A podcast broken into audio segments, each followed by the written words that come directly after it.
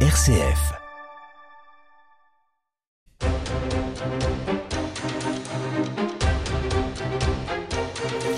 Bonsoir à tous et bienvenue dans votre émission angevine d'opinion et de débat. Ce soir, on va parler du projet de loi plein emploi avec son volet RSA qui vise à imposer une contrepartie aux bénéficiaires d'une activité de 15 heures par semaine destinée à favoriser leur réinsertion. C'est l'éternel débat sur l'assistanat qui se réinvite à l'Assemblée. Alors faut-il demander des contreparties aux aides sociales? On va en débattre. Et puis le 12 octobre prochain, le Rassemblement national bénéficiera de sa niche parlementaire, hein, c'est-à-dire la possibilité pour un groupe d'opposition de décider de l'ordre du jour d'une séance à l'Assemblée nationale. Le Rassemblement national euh, veut proposer euh, trois propositions de loi sur l'endométriose, l'écriture inclusive et la suppression des allocations familiales en cas de crime et délit. Alors faut-il voter ces lois? Les républicains vont franchir le cordon sanitaire. Renaissance de son côté garde le masque. Ont-ils raison? Eh bien on en débat tout de suite dans Déo et Débat. Le débat sur RCF Anjou, c'est avec Raphaël Delacroix dans Déo et Débat. Et ce soir, je suis entouré de Simon Ollet, porte-parole de Renaissance pour le Maine-et-Loire. Bonsoir. Bonsoir. Et Benoît Lépine, chef d'entreprise, ancien responsable du RNEPI 2 Debout la France pour le Maine-et-Loire également. Bonsoir. Bonsoir. Merci à tous les deux de, de votre présence. Alors, on va réouvrir hein, ce, ce, débat qui est un vieux débat, mais il est quand même actuel avec euh, ce, ce, projet de loi sur le, le, plein emploi, avec un focus sur le RSA. Euh, 18 départements expérimentent ce, ce dispositif. Hein, le RSA, oui, mais avec 15 heures d'activité. Alors d'activité, ça veut dire de la formation, ça veut dire du stage en entreprise. L'idée, euh, c'est de leur mettre un peu le pied à l'étrier pour revenir dans l'emploi. Euh, Benoît Lépine, est-ce que c'est une bonne idée? Oui, sur le fond, c'est clairement une, une bonne idée. Ça, il y a quand même beaucoup de beaucoup de personnes de beaucoup de partis différents qui le réclament depuis très longtemps. Donc euh, donc on est on est quand même sur euh, sur un, sur un débat qui pour le coup euh, est assez intér intéressant et bien inscrit euh, dans, dans un projet de loi dans un projet de loi euh, adapté. Il y, y a autre chose moi qui me semble quand même en préambule important de rappeler c'est qu'il y a une autre dispositif dans ce projet de loi qui est prévu qui est l'inscription obligatoire des personnes touchant le RSA à Pôle Emploi. Et ça, ça me paraît fondamental. Je comprends même pas que ça n'a pas été fait de, depuis le début. Euh, Aujourd'hui, il faut savoir que sur les 1,9 million de personnes qui sont RSA en France, il n'y a que 40% des personnes qui sont inscrites à Pôle Emploi, ce qui fausse, un, les chiffres de l'emploi en France, ce qui effectivement ne sur pour ces 60 60% de personnes qui ne sont pas inscrites à Pôle Emploi bah ne permet pas de les insérer dans une dynamique de recherche de, de recherche d'emploi, de stage, de reprise d'activité, etc. Et, et vous parlez du débat de l'assistanat, bah on peut penser que dans ces 60%, il y a effectivement des personnes qui euh, qui profitent sans vouloir euh, réellement se réinsérer dans dans la, dans la société, dans le travail, ce qui est quand même l'objectif du RSA initial. Donc je crois que c'est important. Alors effectivement, une fois qu'on a dit ça, 1,9 million de personnes, si c'est généralisé, parce que là on parle d'expérimentation à quelques milliers de personnes aujourd'hui, donc euh, passer d'un modèle micro à un modèle macro, je pense que là, là là il y a débat et là il va falloir faire des arbitrages qu'est-ce qu'on leur fait faire exactement, euh, comment c'est financé. Il y a toujours les, mêmes problèmes. Et qui, qui, qui, qui s'en occupe, qui, les encadre, qui, encadre, euh... effectivement. Mais enfin. Mais bon, ça c'est, on va dire, c'est de l'ordre de l'organisation, c'est de oui, pratique, c'est pas de l'ordre du principe. Mais sur, mais sur le principe, ça paraît être quand même une, quelque chose qui est, euh, qui va dans le bon sens. Alors Simon, c'est bien. On voit que Benoît Lépine soutient un projet euh, Renaissance. J'imagine que vous êtes aussi favorable à ce dispositif. Alors, euh, le, le, ceux qui s'opposent à ça disent, c'est toujours la, la, la double peine. Ce sont des gens qui sont vraiment éloignés de l'emploi, qui sont en difficulté, qui ont peu d'argent, peu d'argent pour se déplacer, le ticket de bus, la voiture, pour aller faire un stage à l'entreprise. Est-ce que tout ça en plus va vraiment favoriser de l'activité derrière? Est-ce que c'est pas un petit peu de la, politique pour dire regardez, nous, on donne de l'argent, mais quand même, on est responsable, on demande des contreparties? Bah, En fait, euh, le, le, cœur de ce projet, euh, c'est en effet la valeur travail. Et ceux qui euh, aujourd'hui décrit euh, cette obligation de 15 heures d'activité pour euh, les bénéficiaires du RSA sont en fait ceux qui ne défendent pas la valeur travail. Et donc vous avez ici en effet euh, bah, deux camps qui s'opposent, ceux qui considèrent que le travail c'est un outil d'émancipation qui permet à chacun euh, de s'inscrire dans la société et en fait de trouver le bonheur dans cette société. Et puis ceux qui considèrent que le travail est une souffrance, euh, qu'il faut arrêter que de, de, travailler, qui vous proposent les semaines à, à, deux heures par semaine. Enfin bref, c'est ceux qui en fait veulent détruire la société telle qu'on la connaît. Euh, et donc, concrètement, euh, on n'est pas ici dans une dans l'idée que euh, on va mettre tous ceux qui bénéficient euh, du RSA dans le travail d'intérêt général tel que on peut le connaître pour les prisonniers. Il faut, faut, souligner que dans le dans, que dans cette dans ce projet de loi, il y a aussi sont exemptés de, de cela certaines personnes handicapées, certaines situations très très précaires. Donc celles-là, elles sont exonérées de ces 15 heures obligatoires. Bah, en fait, dans ce projet de loi, ce que vous avez surtout, c'est l'obligation faite au service public de s'adapter à ceux qui euh, demandent un emploi.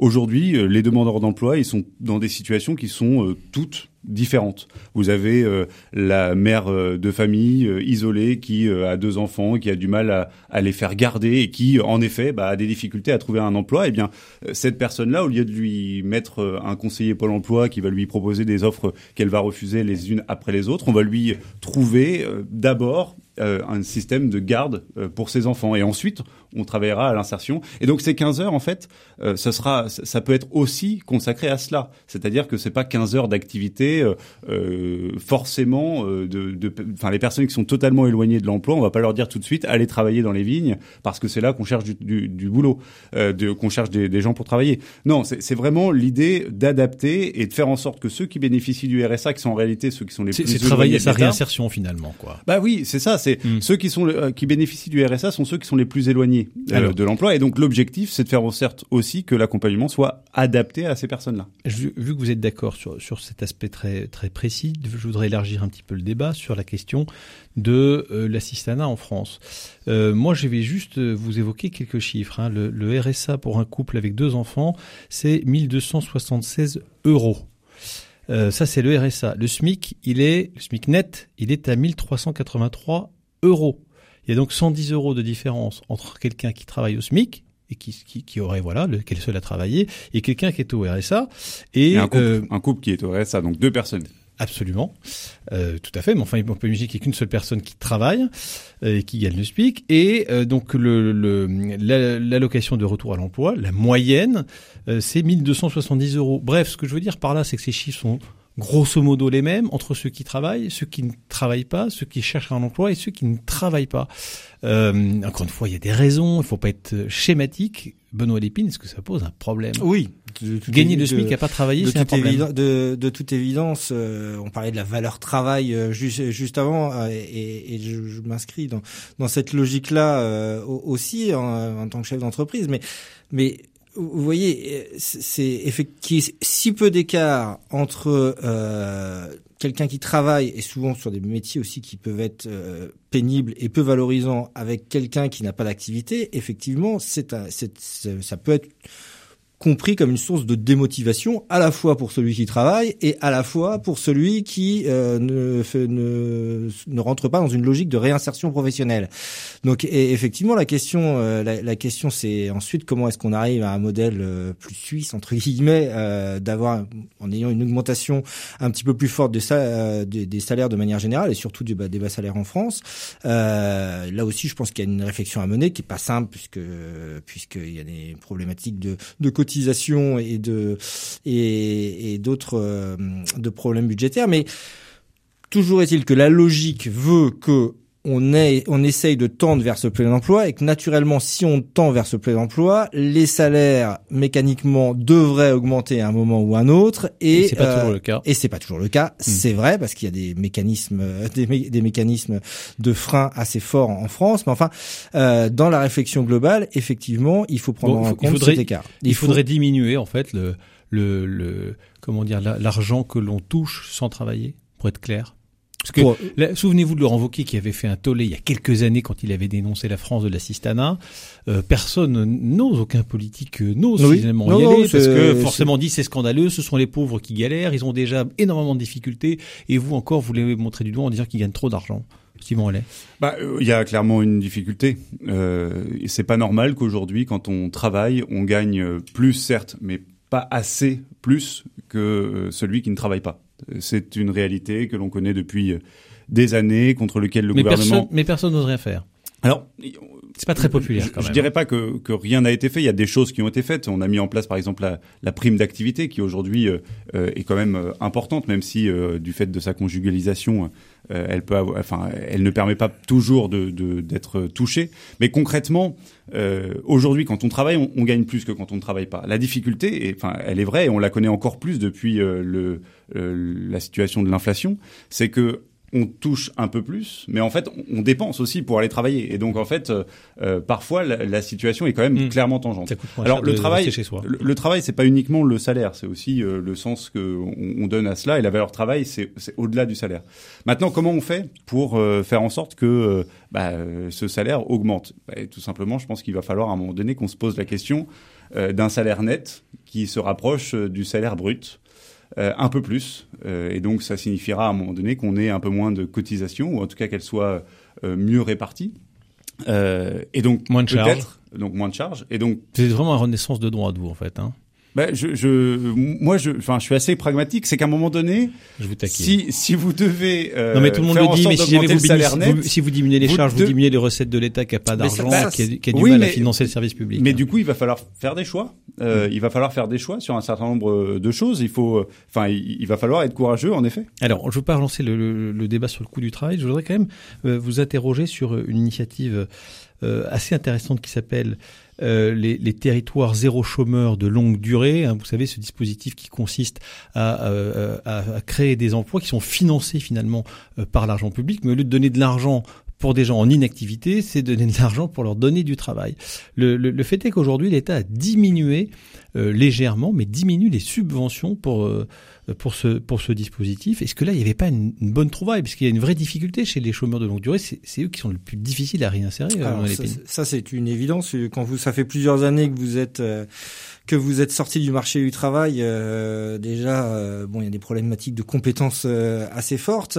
Euh, donc, donc effectivement, est-ce que est-ce qu'il faut essayer de, de, de subventionner le, re, le, retour de ces personnes-là? Je, je, pense que je pense que oui, mais mécaniquement, si on le fait, ça doit être quelque chose de transitoire, c'est-à-dire que que si ça s'accompagne derrière, pas derrière, avec un accompagnement pour pour les personnes qui risquent de tomber dans cette spirale après, ça ne sert à rien. Parce que je suis finalement. Mais ce qui se passe, c'est que ces gens-là mettent un pansement sur ils ont une retravaillé. plaie, sur une plaie béante. Et ça c'est et ça c'est là non, mais où, ils, ils ont retravaillé pendant un an ou deux, ils sont redevenus employables finalement et dans un dans un marché oui. du travail qui est en tension, c'est ça les réinjecte dans l'emploi. Qu'est-ce que vous en pensez? C'est pas dommage que le que l'État ait resserré les, les subventions sur ces ah bah pour le coup, pour le coup, je vous rejoins. À Saumur, on a mis en place ce zéro euh, terri territoire zéro chômeur. C'est efficace. Euh, il faut continuer à le financer. Point. Point. Bon, bah vous le direz à vos amis du gouvernement. D'accord. euh, je signale quand même que là aussi on peut se, se poser des questions, c'est que souvent les, les, métiers en tension, sur il y a quand même énormément de, métiers, je vous en citer quelques-uns, sur lesquels on ne trouve pas les agents d'entretien, les enseignants, les aides à domicile, les conducteurs de véhicules, les cadres administratifs, financiers et comptables, donc il n'y a pas que les, les postes non qualifiés, les commerciaux, les infirmiers, les aides-soignants, les manutentionnaires, les ingénieurs informatiques, il y a énormément de postes aujourd'hui qui ne trouvent personne, et pour certains, il suffit d'avoir son permis de conduire pour avoir du boulot. Ça pose question. Ah, ça pose, ça pose beaucoup de questions. Ça, mais enfin, on parlait de la. Euh, vous dites qu'on peut pas parler des problèmes de cotisation, mais c'est vrai que c'est un, c'est un débat connexe. Non, non, non, mais c'est, c'est, c'est, c'est aussi le problème de la mobilité euh, qui a été évoqué. C'est que aujourd'hui, bah, certes, euh, il y a des, des métiers en tension, mais il faut, je pense que regarder, dire qu'il y a des métiers en tension, ça ne suffit pas. Il faut aussi regarder géographiquement euh, là où ça se situe, parce que euh, finalement, on a une, des, des, des secteurs, des coins de France qui sont extrêmement attractifs d'un point de vue euh, d'un point de vue de l'emploi et qui vont finir par trouver mécaniquement des personnes euh, pour venir travailler dans les entreprises ou d'autres euh, qui sont beaucoup moins attractifs et là le problème va être structurel et il s'arrive oui c'est pas de... c'est pas les vases communicants c'est pas des hein. c'est pas des vases communicants d'avoir des postes vacants et des chômeurs et de les mettre ensemble pour que ça matche donc, donc, donc il y a aussi un facteur géographique je pense qui est qui est important à prendre en compte et qui nécessite un débat beaucoup plus large sur la mobilité du facteur travail en France. Un bah, mot là-dessus, Simon Allais. Oui, et puis enfin, on se pose aussi la question du logement. Hein. Par exemple, sur la question, enfin sur les la restauration, dans les domaines de la restauration, vous avez des grosses difficultés à loger euh, les saisonniers. Euh, bah, il va falloir à un moment donné qu'on trouve des solutions à cela. Euh, maintenant, enfin, le, le, problème des postes vacants, c'est aussi l'objet euh, du projet de loi plein emploi. Quand on dit, euh, donc, il y, y, a la question donc des bénéficiaires du RSA, mais il y a aussi euh, euh, dans ce projet de loi une question sur les demandeurs d'emploi actuels, à qui on va demander un engagement et notamment dans lequel on va définir précisément ce qu'est une offre raisonnable, de façon à ce que concrètement, bah, on, arrête d'avoir euh, des refus d'offres raisonnables, alors même que concrètement, bah, ces demandeurs d'emploi peuvent occuper des postes qui sont aujourd'hui vacants. Allez, on va passer à toute autre chose. Maintenant, on va s'intéresser aux lois proposées par le Rassemblement national dans le cadre de sa niche parlementaire. On prend de la hauteur et on débat dans Déo et débat avec Raphaël Delacroix.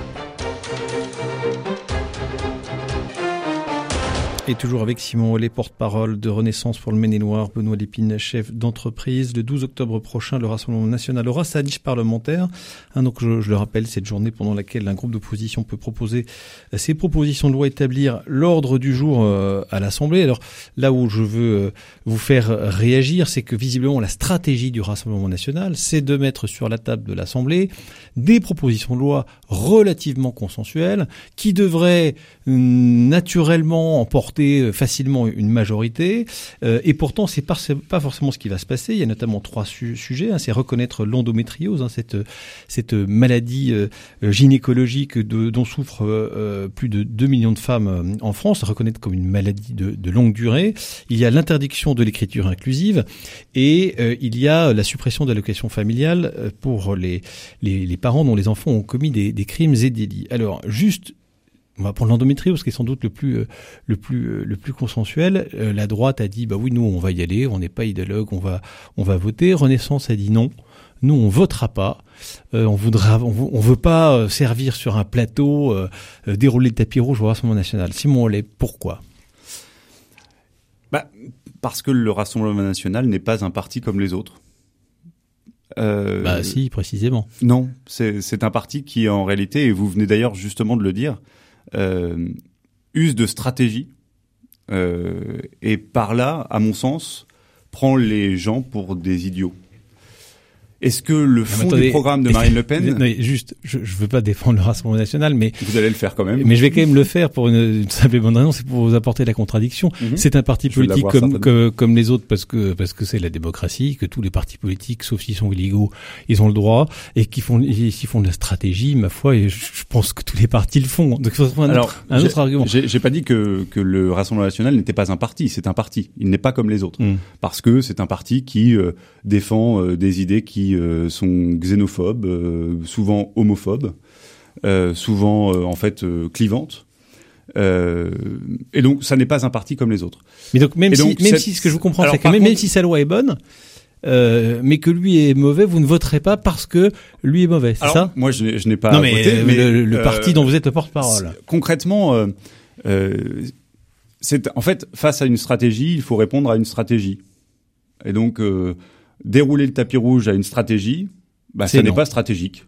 Et donc, si le Rassemblement national a le droit de faire des stratégies, tant alors pis, tant, pis, tant pis pour les femmes qui moi, souffrent d'endométriose. Euh, par contre, euh, j'appelle euh, le gouvernement à passer euh, récupérer la bonne idée et à récupérer cette très bonne idée parce que le fond, par contre, c'est très, très cynique les politiques quand même. Benoît Lépine. Oui, bah là, c'est j'ai envie de dire c'est victoire cette par bonne guerre. du, du du RN. Ce que vient de dire Monsieur Ollet, bah, non, là, attendez. tous ceux qui vont écouter ce soir vont se dire, mais en fait, c'est c'est c'est stupide, c'est exactement ce que euh, cherchait le, le RN à faire. Vous vous tombez dans le dans le piège dans le dans le piège assez assez facilement finalement sans sans forcer le sans forcer le talent en, en, en reprenant tous les vieux poncifs qu'on a pu entendre euh, complètement faux. Alors déjà déjà en plus dire que le, le RN est parti homophobe. Alors ça je trouve ça assez drôle mais pour de pour d'autres raisons mais enfin euh, bah, c'est factuel hein, il y a quand même un certain nombre de, de, décisions ici, de justice euh, contre voilà, mais, mais, mais, les élus RN euh, donc donc donc ça, ça c'est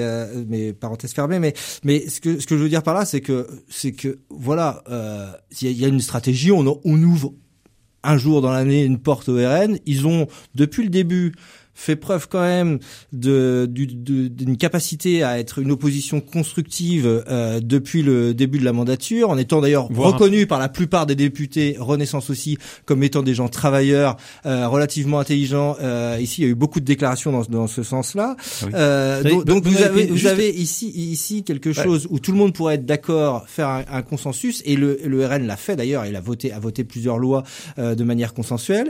Et eh ben non, il faut s'enfermer dans des vieilles postures qui vont de toute je façon. Vous donne la parole aussi, Simon Ollet, parce que vous desservir. J'ai défendu l'un, je vais défendre l'autre.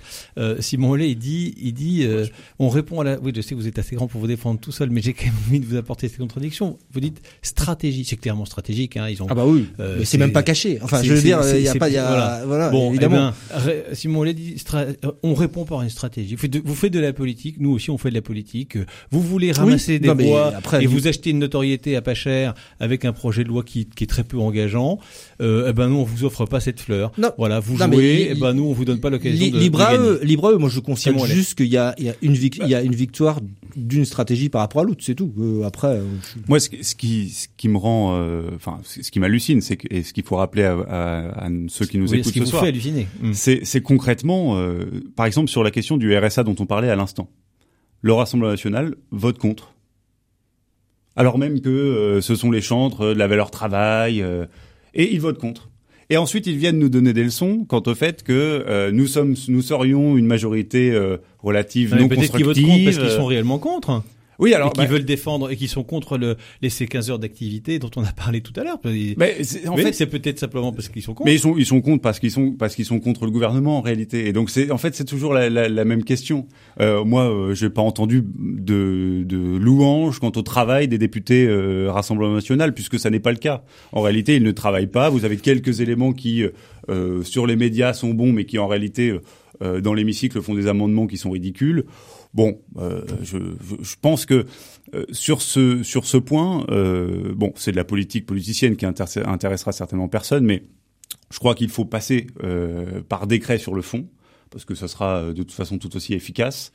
et sur la forme, eh bien, il n'y aura pas de sujet puisque nous aurons décidé par décret. Mmh.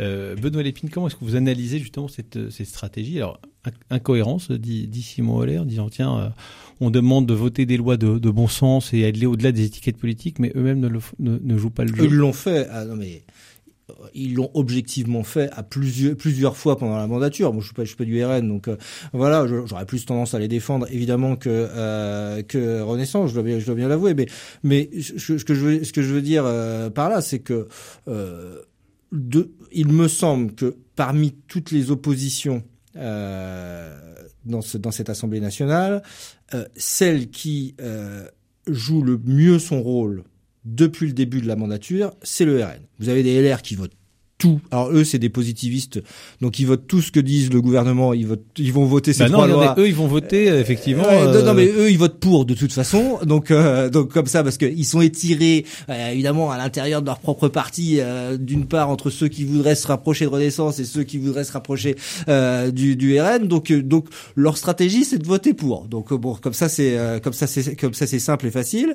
Et puis, bah, vous avez LFI qui, qui, qui, qui non seulement est contre tout, mais fait de l'obstruction parlementaire systématique qui fatigue, je pense, tout le monde euh, et une, grande partie de nos, nos, concitoyens. Donc, donc objectivement, je, on peut quand même le, leur trouver une stratégie qui est intéressante et qui leur permet quand même de, de se maintenir, voire de gagner de plus en plus de voix dans l'opinion. Un mot sur le fond, vous êtes d'accord sur euh, l'endométriose visiblement, mais pas sur la stratégie. On va mettre la stratégie de, de côté, on va revenir sur le fond. Euh, Peut-être sur, euh, sur, et notamment à la suite des, des émeutes, hein, on sait que c'est aussi euh, de, de, de cela que ça vient, couper les allocations familiales euh, de, des, des, familles dont sont issus des, des jeunes qui ont commis des délits graves, des crimes. Euh, vous êtes favorable à ça? Bah, Est-ce que ça sera efficace? Je vous pose la question. Bah, je ne pense pas. Euh, c'est des choses qui avaient été testées et qui en fait, enfin, et ont été testées dans d'autres pays. Pourquoi ce serait pas efficace quand vous dites tiens, moi si ben, si, si, j'ai si j'ai je jette pas un peu. Vous croyez vraiment Non, mais vous croyez vraiment qu'un parent euh, qui, il semble-t-il, a totalement démissionné face à son enfant qui se trouve à la, dans la rue à 14 ans, euh, il va pouvoir, ne serait-ce que pouvoir réagir Il l'aurait Euh, déjà fait en fait. Mais bien sûr qu'il l'aurait déjà fait. Et donc la, la réponse, et ça je suis très étonné que le Rassemblement national puisse porter des propositions comme ça, la réponse elle n'est que répressive. Euh, à un moment donné, euh, quand euh, un enfant de 14 ans est dans la rue en train de piller une, un magasin, ben, il- doit euh, passer devant la justice et, et la justice doit être sévère. C'est pas la peine de, de- de précariser davantage sa famille qui est sans doute déjà dans une Non, et situation puis difficile. je, je vous rappelle que le, le- les parents ont, ont la responsabilité pénale. Donc au-delà de la question euh, financière, c'est que moi, dans cette situation, je vais chercher le gamin, mais je vais chercher les parents qui sont responsables pénalement de ce que leur gamin fait dans la rue. Et donc euh, peut-être que là, à ce moment-là, on aura euh, peut-être un peu plus de réaction et peut-être qu'on détectera un peu plus les difficultés qu'ont certains parents, parents à Donc vous gérer leurs punissez enfants. quand même les parents. Ben, bien, mais bien sûr, c'est la loi. Hmm. C'est la loi aujourd'hui. Ils Donc, sont supprimer les responsables. allocations familiales, c'est aussi les punir. Hein. Oui, mais c'est les punir financièrement. Euh, Bah oui, c'est souvent, comme ça et si qu'on faites- est puni par la justice. Hein. Soit vous faites de la prison, soit vous payez. hein. Oui, mais alors, c'est un autre système. C'est-à-dire qu'en fait, vous considérez que euh, la solidarité ne s'applique pas parce que euh, vous, vous n'avez pas. Ça s'applique plus. euh, Enfin, c'est bizarre. C'est-à-dire que la loi est la loi. La loi est déjà telle quelle. Il y a des amendes pour ça. Eh bien, qu'on applique les amendes. Benoît Lépine. Je trouve ça assez rigolo parce que euh, on a un ministre de la justice qui passe son temps à, à, dé- à, défendre, à défendre, euh, à, à défendre ceux qui commettent ces actes et, et, et qui euh, et, et qui promeut euh, une justice complètement laxiste. Et quand j'entends quand j'entends ce quand j'entends ce que dit une- Monsieur Ollet, une- je me dis il est en complet en complète opposition avec les idées défendues par son parti. Une justice Mais, dans laquelle il y a- euh, il y a- on n'a jamais eu autant de prisonniers. c'est l'un des problèmes d'ailleurs. bah, Donc, est-ce qu'elle est si la laxiste que ça? Je population, pense pas. La population euh, augmente aussi. C'est aussi un facteur qui faut, faut prendre en compte lorsqu'on fait Bon, genre mais- de statistiques. mais sur les Enfin, allocations. Parenthèse fermée. Euh, sur les sur les allocations, euh, je, je, je pense que les deux ne sont pas incompatibles sur le fond. après ce que j'ai dit, je suis assez d'accord avec ce que ce qu'a dit M. Monsieur Ollet. Il n'y a pas il y a pas il y a pas de souci là-dessus. Il faut aller chercher les parents. Pénalement, on a le droit. Après, si on peut rajouter une, un, un outil supplémentaire pour essayer à la fois de leur prendre conscience, à la fois de faire réparer, parce qu'il y a aussi une question de faire justice par ont- rapport aux victimes. Mais est-ce qu'ils ont pourquoi, pas déjà pourquoi pas, ont- euh, pourquoi pas mettre aussi cette menace de Mais ce, suspension souvent, des, des, ce sont souvent des enfants qui ont échappé au contrôle Ouais, de leurs parents. non, mais attendez, c'est- il faut, faut voir la réalité. Euh, Mm. c'est parfois des, des, des, des femmes seules qui doivent aller faire des, des ménages à pas d'heure, qui qui arrivent plus en fait à garder la main éducative sur leurs enfants, et on va leur enlever les allocs, ils vont encore avoir plus de mal à éduquer les autres enfants qui, eux, sont peut-être sages et se comportent bien, et donc, avec moins d'argent, vont encore plus tomber dans la délinquance. Va Encore pas une fois, encore une fois, c'est une phase transitoire. Quand vous, vous essayez de remettre de l'ordre, si vous prenez l'exemple des Pays-Bas, par exemple, c'est un bon exemple par, rapport à ça, qui ont, mis en place des lois extrêmement répressives, tant sur le plan financier que sur le plan de l'emprisonnement. D'accord. Vous avez forcément une phase transitoire où c'est compliqué, où c'est difficile, où vous avez les cas que vous avez que vous évoquez. Mais l'objectif à terme, c'est la peur du gendarme, que la peur du gendarme revienne, que la peur de la sanction revienne. Donc si, si une, une fois que vous avez passé cette phase transitoire, et c'est là le courage politique, il se situe à ce moment-là. D'accord.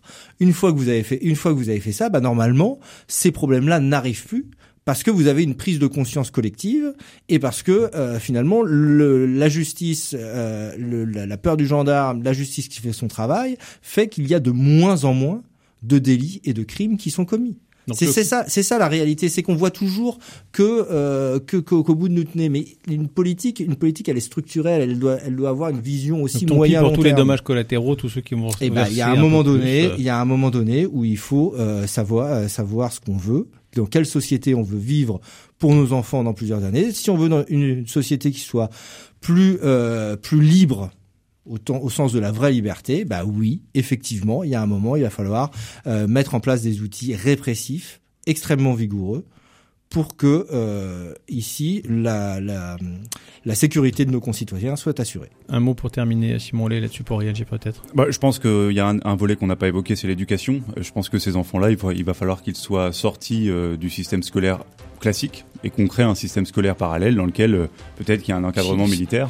S'ils n'y sont pas déjà sortis. Hein. Euh, Tout à fait. Parce Mais dans que, lequel, euh, dans lequel on peut avoir un encadrement militaire avec euh, un Carrément. enca- bah, carrément. On met l'armée pour éduquer les, les jeunes délinquants. Pourquoi Voilà. Proposition de Simon Ollet, sur laquelle je ne vais pas vous faire réagir Benoît Lépine, mais c'est déjà la fin de notre émission. Merci beaucoup d'avoir partagé votre, opinion pardon, au micro de RCF Anjou. Simon Ollet, porte-parole de Renaissance et Benoît Lépine, chef d'entreprise. Merci à la semaine prochaine.